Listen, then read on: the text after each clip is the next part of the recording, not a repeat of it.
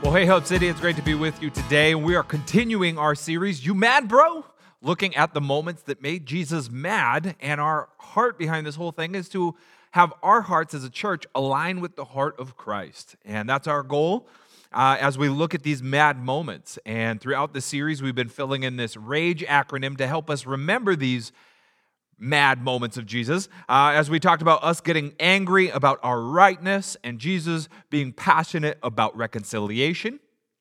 Uh, last week we talked about getting upset about our appearances, and Jesus is passionate about our authenticity. This week we're talking about being good enough and how that riles us up, versus Jesus' desire, his goal, his passion for grace. He's all about grace, we're all about being good enough. And we're going to look at a moment where Jesus exposes the Pharisees for prioritizing rules over a person. But to get us into this idea, I found some incredibly crazy policies from companies, uh, well known companies, and I'm sure we've all worked at our fair share of interesting employers. We'll just say interesting for right now. But I'm not sure that I can relate to some of these extreme policies. Let's take a look. For example, Abercrombie and Fitch they have a rule that says you can only have natural looking haircuts. I'm not sure what a natural looking haircut is, but it says no excessive coloring or bleaching. Your hair can only look like it's been sun kissed, just kissed by the sun. How about at Disney parks? At Disney parks, their employees are instructed not to point with one finger. You need to point with two fingers, three fingers, or your whole hand. You cannot point with one because to point with one finger could actually be taken as an offense. So they say, Our company policy is, hey, Mickey, point with three fingers, right? Uh, that's, that's their policy. The New York Yankees have a policy about facial hair. The only facial hair that is acceptable is mustaches. Any beards or hair beyond the ears to the, or past the collar is actually not allowed by the New York Yankees. Even today, this rule was instituted back in the 60s and 70s because Steinbrenner didn't want them looking like a bunch of hooligans and hippies. But even now in 2021, they can only have mustaches and these clean cuts. Last two. One, there were some hospitals in the UK. This is no joke. They, they had a company policy that their employees could not drink coffee or tea while working because they didn't want customers to get the wrong impression. I don't know what impression that is, that they need coffee or tea to stay awake. I don't know what it is, that they like coffee or tea, but they could not drink coffee or tea. For some of you right now, I know that's a game changer. You would not work there. Last one, and this is the coup de grace, this is the creme de la creme. A Norwegian insurance company had a policy that you could only use the restroom for an eight minute break.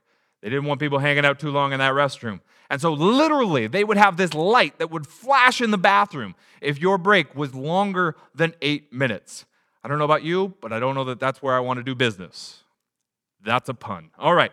Uh, there we go. I know these examples seem a bit extreme and excessive, but in reality, in life, we create standards, rules, expectations, policies, spoken and unspoken. We have them in church, we have them in work, we have them in our social lives, in our families. We have all of these rules, and we impose these things on other people. And much like the, the companies, the Pharisees of the time, the religious leaders of the time, they had policies, they had rules. And in this story that we're going to look at, we see that they valued policy over people. And that made Jesus upset. In Mark chapter 3 is where we're going to read today. Mark chapter 3, verses 1 through 6, we're going to see this mad moment of Jesus. It says, Another time he went into the synagogue, and a man with a shriveled hand was there. Some of them were looking for a reason to accuse Jesus, so they watched him closely to see if he could heal on the Sabbath.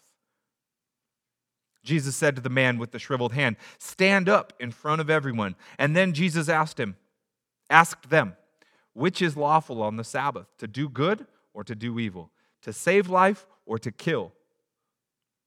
But they remained silent. He looked, he looked around at them in anger and deeply distressed at their stubborn hearts, and said to the man, Stretch out your hand. He stretched it out. His hand was completely restored. And then the Pharisees went out and began to plot with the Herodians how they might kill Jesus. And this story is not emphasizing the power to heal that Jesus has. The, the, main point of the story isn't if Jesus could heal. We see that in verse 2. The Pharisees are surrounding Jesus, watching to see if he would heal. Not if he could heal, but would he heal on the Sabbath and do what? Break their rules. They had stern, strict rules about the Sabbath. You see, in their minds, the Sabbath was this sacred day. Based on the laws of Moses, the Sabbath was this time of rest. They stopped working, they stopped doing everything so that they could rest. And that was something that was passed down for generations. But the Pharisees took it and they went to the extreme, like Norwegian insurance company bathroom break extreme. They, they had these set of rules or laws added to Moses' law called the Mishnah. And that elevated them to an extreme. So, for example, they couldn't work on the Sabbath, but the Pharisees took it to the extreme and said, well, not only can you not work on the Sabbath, but we're going to take it a step further. When you spit, when you want to get some saliva out, you have to spit on a rock. Because if you spit on a rock, that's fine. If you spit on dirt, well, that dirt is going to mix with the, with the saliva and make mud. And to make mud would qualify as work. And so to work on the Sabbath is against the law. So do not spit in the dirt, spit on rocks. I mean, that's extreme, right? And the idea here that they're watching Jesus with the potential of him healing on the Sabbath, well, to heal would be to work on the Sabbath, which would be, again, to break their rules, putting policy above people. So Jesus asks a question. He diffuses the situation for a moment and says, Well, what's the Sabbath even for? You guys are all caught up in keeping the Sabbath. What's the Sabbath for? Is it about doing good or doing evil? Is it about saving lives or killing? And it's a great question for us to reflect on. What is the point of keeping the Sabbath? It is all about what? It's about rest, yes, but it's about restoring. The Sabbath restores us. It's about stopping work and resting and, and not being busy doing a bunch of other things. What does that do? It restores your body. It's about learning to trust God, and by not working, we're not going to work, uh, you know, just continuously to try to provide and, and, and worry about our finances and do all this uh, stressful activity. So, what does Sabbath do? It restores our mind to have to stop and trust God more than we trust in our capacities. It's about prioritizing God, taking time to worship Him and pray and reflect and do all these things. What does that do? It restores your soul. You see, Sabbath is about restoring you, both in mind, body, and in soul. And, they had gotten so blind to the Sabbath. Became just a policy, became just a rule. They forgot why the rule even existed. Why were they even supposed to protect the Sabbath and keep the Sabbath? And looking at this moment where Jesus is going to heal this man's hand, what is Jesus doing? He's going to restore the man. And he's doing exactly what the Sabbath was all about restoration. But this angers the religious leaders. And I want you to think for a moment why are they so mad? What are the religious leaders mad about? Because it says after this healing, what happens? They go and they kind of group up and plot Jesus' death. Like they want to kill him, they want to murder him. And so you see this anger brewing within the religious leaders. Why are they so mad at Jesus? Jesus won't follow their rules. He's breaking their rules. And in fact, these rules that they've entrusted their whole livelihood on, right? This idea that if I follow these rules, well, then I'm going to be good enough, and God will say that I'm good enough, and then God will love me, and I will get into heaven. You see the progression that they make. If I follow these rules, God's going to say I'm good enough. God will show me his grace. But Jesus over here, he's breaking the very rules that are so important to me. Jesus doesn't, not, not only does Jesus break the rules, he just doesn't fit in their box. He's not complying with their system, and so they get upset at him. And I think if we're honest with ourselves, we're a lot like the Pharisees. And I want to ask us some questions to reflect on for a moment. Maybe we're not mad at Jesus for healing and doing something good, but let's pause and think about how we put rules on people. Think for a moment who in your life do you have rules or expectations of? Who in your life do you have rules or expectations, spoken or unspoken. You've got some sort of standard for people in your life. Who are they? Just quickly identify them. It's, it's a, quite a laundry list when you start thinking about your spouse, your kids, your roommate, uh, friends in your life, your pastor. You got rules or expectations of me. Uh, your boss, your coworkers, maybe even God. Maybe you've got rules and expectations of God. You, you expect things from Him. Now, now that we've thought about the who, I want you to think about well, what are you expecting of them? What are those expectations, those standards that you have? Think about the expectations you have of your kids, your family, your household, your friends, your boss, whatever it is. Think about those relationships and what do you expect? You expect them to listen to you. You expect them to maybe obey instructions, eh, to initiate and reach out to you when you haven't been connecting in a long time, to, to answer you when you, when you speak. right? To respond back, to return a text, to return a call, to engage in conversation. You expect that of people. Maybe you expect that people are going to show up or show up on time. Maybe punctuality is your thing. You expect that people will clean their messes. You expect that people will uh, show you respect and honor and dignity. We have all kinds of expectations on people. Now I want you to think about your anger level. What's your anger level when people don't follow those rules? When people don't meet those expectations? What's your anger like? Probably different based on each person, each scenario, and each infraction. And so it's going to vary, but there is an anger brewing within us. We get mad because people aren't meeting our spoken and unspoken expectations. The Pharisees are mad at Jesus because he's not meeting their expectations. They expected him to honor the Sabbath. He's not doing that. And so they are upset. And more deeply, they're upset because it's a sign of disrespect. Something that they honor, something that they value, something that they have a reverence for. He is disrespecting it by not complying with it. But I want you to follow that anger down a little bit deeper asking yourself about what you get angry about. Could it be that we are getting angry because of a deeply rooted insecurity that we feel inside? Follow that down, trace it down, if you will. We'll get to the Pharisees in a second, but I want you to think about yourself, right? That we would have this deeply rooted, even unspoken and unarticulated insecurity within us that is actually propelling us towards anger. Think of a parent getting upset at their kid for striking out in Little League. They, they yell and scream and, and belabor the kid with, with criticism.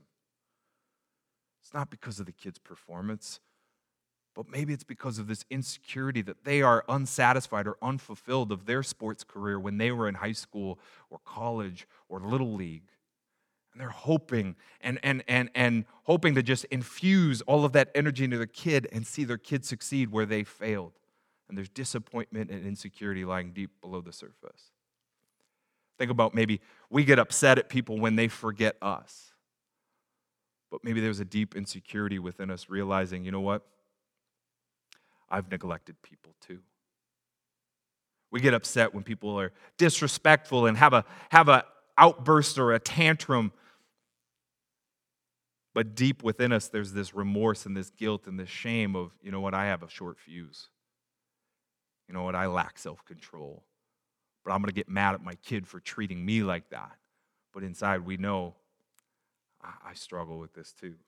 And I'm ashamed of that. You see, it's, it's this shame, it's this insecurity, this, all of this that's brewing below the surface. I, I think about the angry Pharisees and their anger towards Jesus, I think is actually revealing this insecurity and this fear within them that they've put all of their faith into a system that is actually a house of cards. They've put their whole faith system onto this works based theology. That their worth is determined based on their works. I'm only good enough if I check all the boxes, if I do all the rules. And then they see Jesus breaking the rules. And they see Jesus doing something incredible like healing, something that they never got to see happen, something that they're kind of jealous about or feeling some shame, feeling some insecurity. Are we putting all of our faith into this system of if I act good enough, I will feel good enough, and then God will say that I'm good enough? Realizing that that's a house of cards and it just propels them towards anger.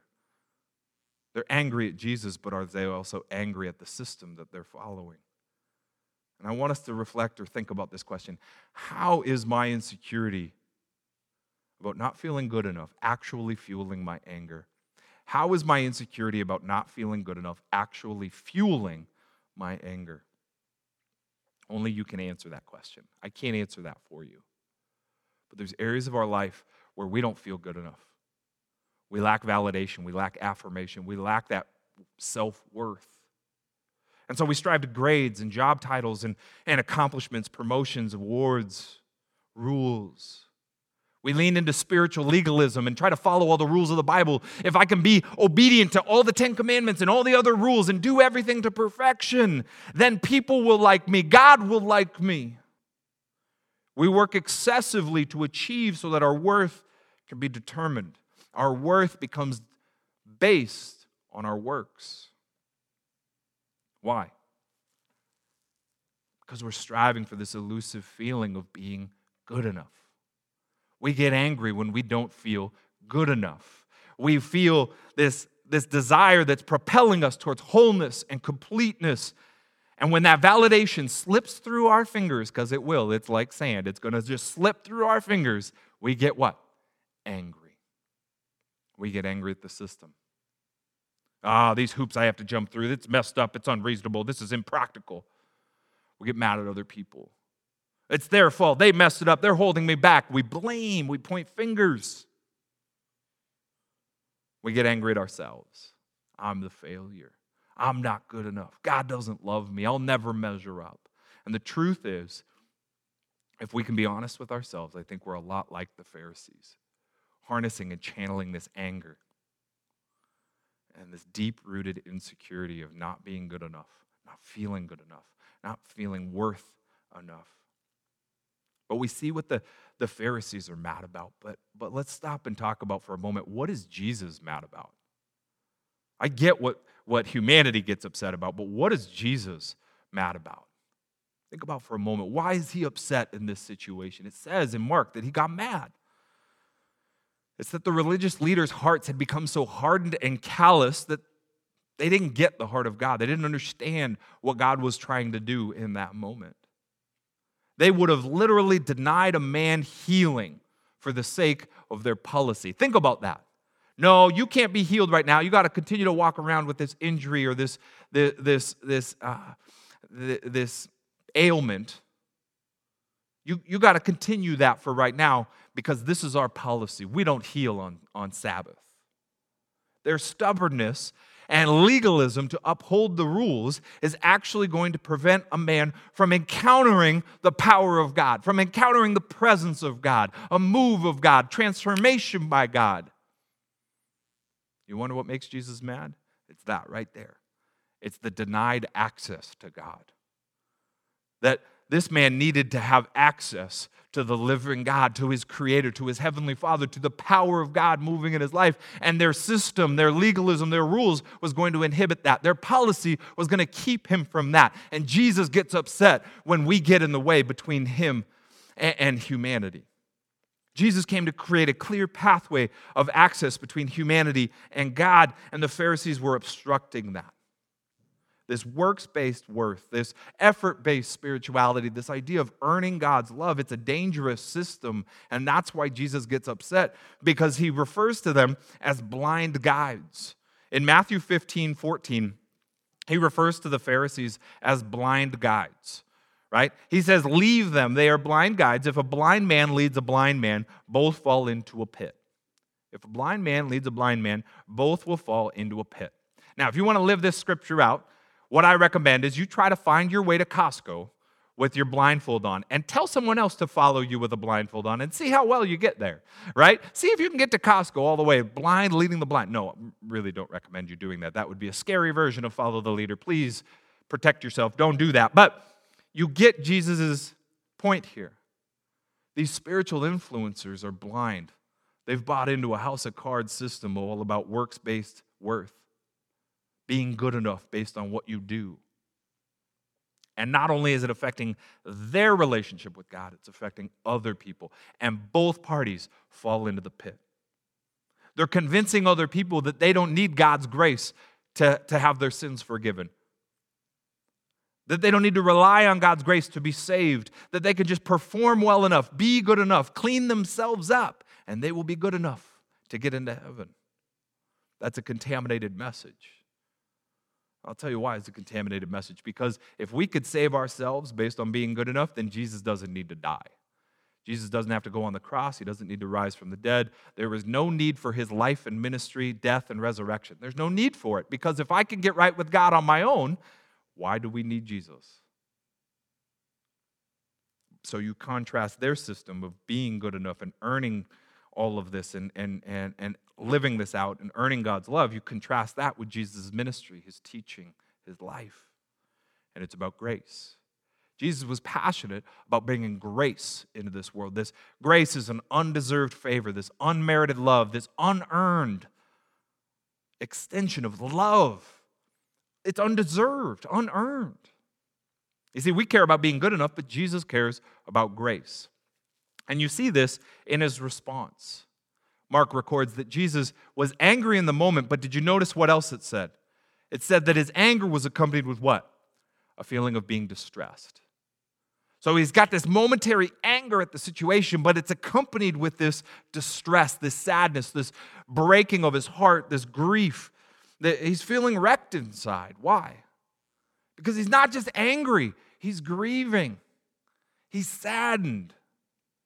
And I think that that emotion that's coming out of him, this emotion that he's feeling, shows his compassion for people.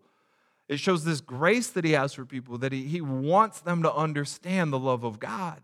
He wants them to understand a relationship with God and how to be forgiven of their sins. He wants to understand that eternity is for them, but it's not something you earn, it's something you just receive. John 3:16, what, is, what does John say? God so loved the world that he gave his only son. Right? That whoever would believe in him would not perish, but have everlasting life. Like that's, that's the heart of God. He didn't send his son to condemn the world, but to save the world.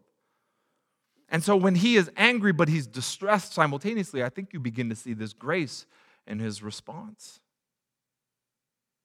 And I think it's a great personal takeaway for us that in our angry moments, we're going to have some mad moments, aren't we? In our mad moments, would we pray to not just be angry, to not just get upset? I don't think we need to pray to get upset. But in our anger, could we pray that we would be filled with compassion? That God would break our hearts the next time you're angry at your kids, would you, would you catch yourself and begin to pray, God, give me compassion in this moment? Next time you're angry at your spouse or your roommate or your boss or a stranger on the street, would you pray to have your heart break like Jesus in this moment? To be filled not only with this, ah, this tension, this frustration, but to be filled with compassion, to be filled with grief, to have a sorrow that floods in rather than a rage. What does that look like? It's, it's extending them empathy. It's, it's walking in their shoes. It's trying to see things from their perspective. It's looking at all the variables and saying, what's influencing this situation right now?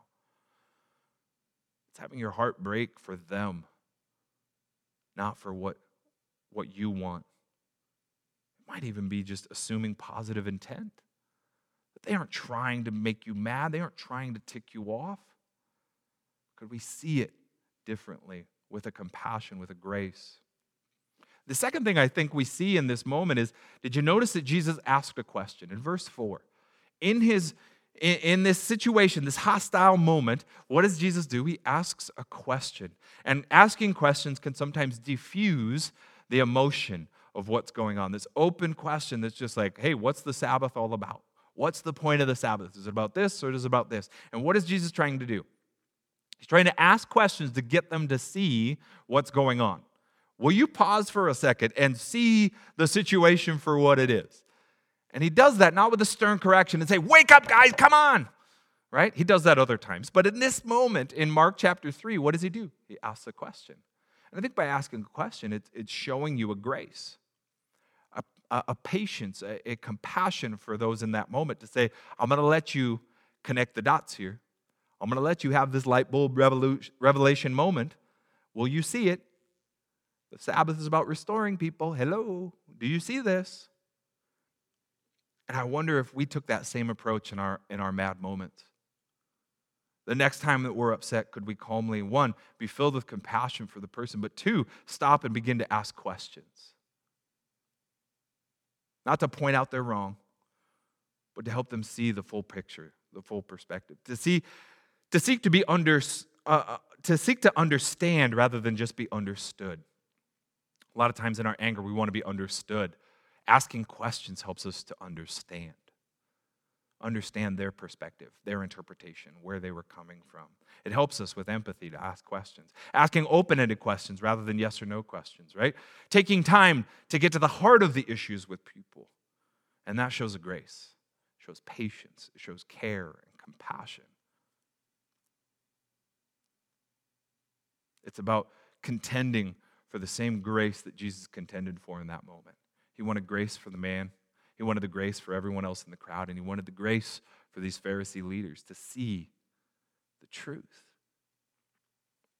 I want to wrap up by illustrating what we're talking about this idea of being good enough versus grace. And I want to just compare for a moment two shows that my family has recently stumbled upon thanks to Hulu.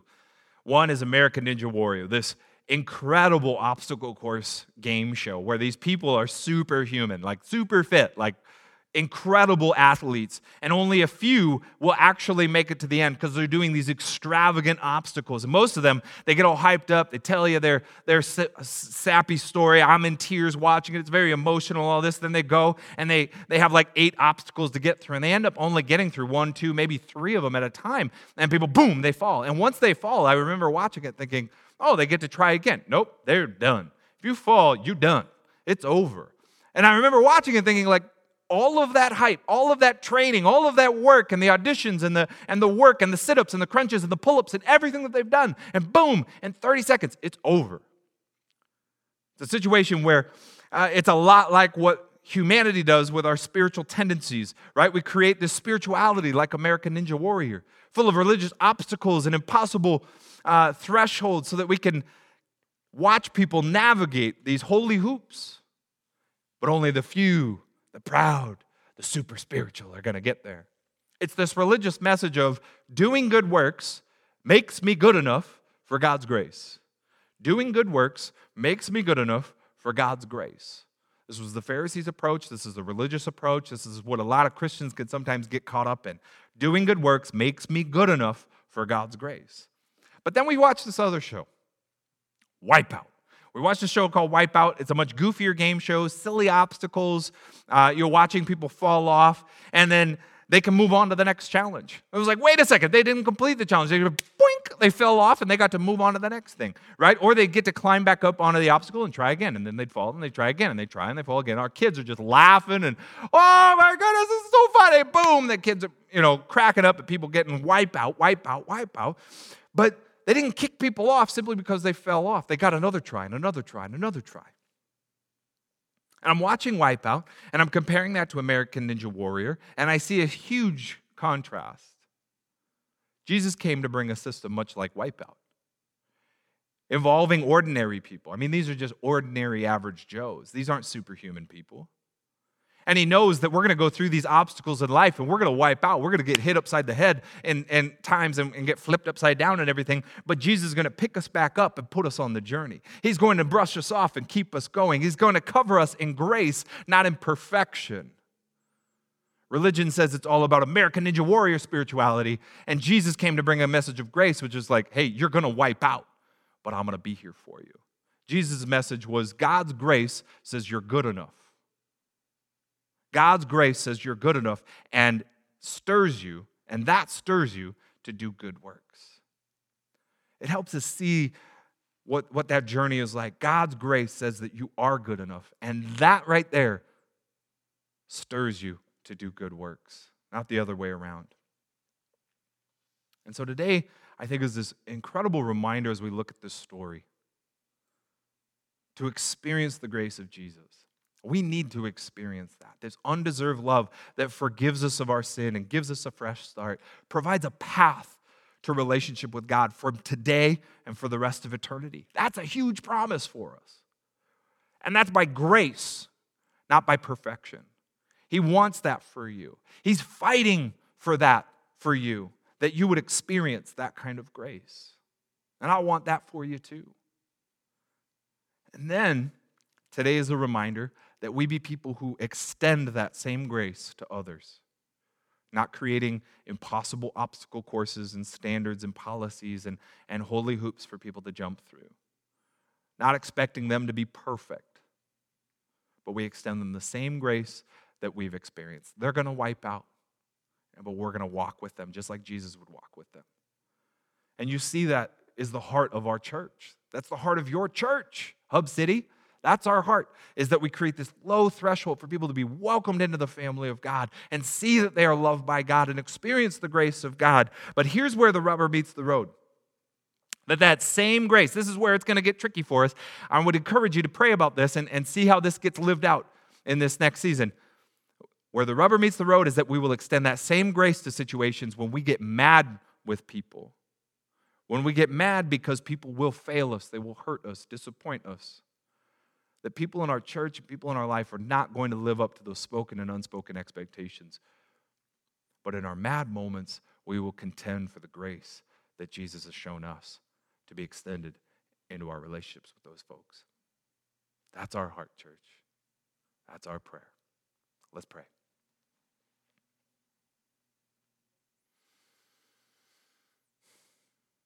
Jesus, I pray for us right now, those of us that just need to experience your grace, your forgiveness, your love. We don't deserve it, we didn't earn it, we don't merit it, we can't buy it. But God, there, there may be some right now that just feel like, Sean, I, I'm, I'm broken, I'm sinful, I'm selfish, I'm detoured, I'm off, off the track. And God, right now, I just pray for your grace to just flood our circumstances. Flood our hearts and our minds with this love that, that is so real and so transformative. Forgive us of our sin and give us a fresh start, a new beginning today, God.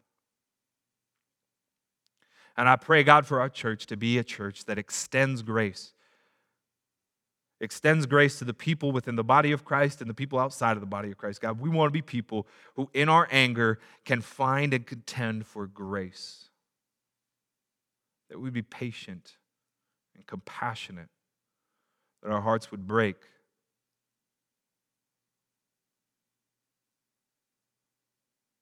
Help us to be an extension of your love, even in our mad moments.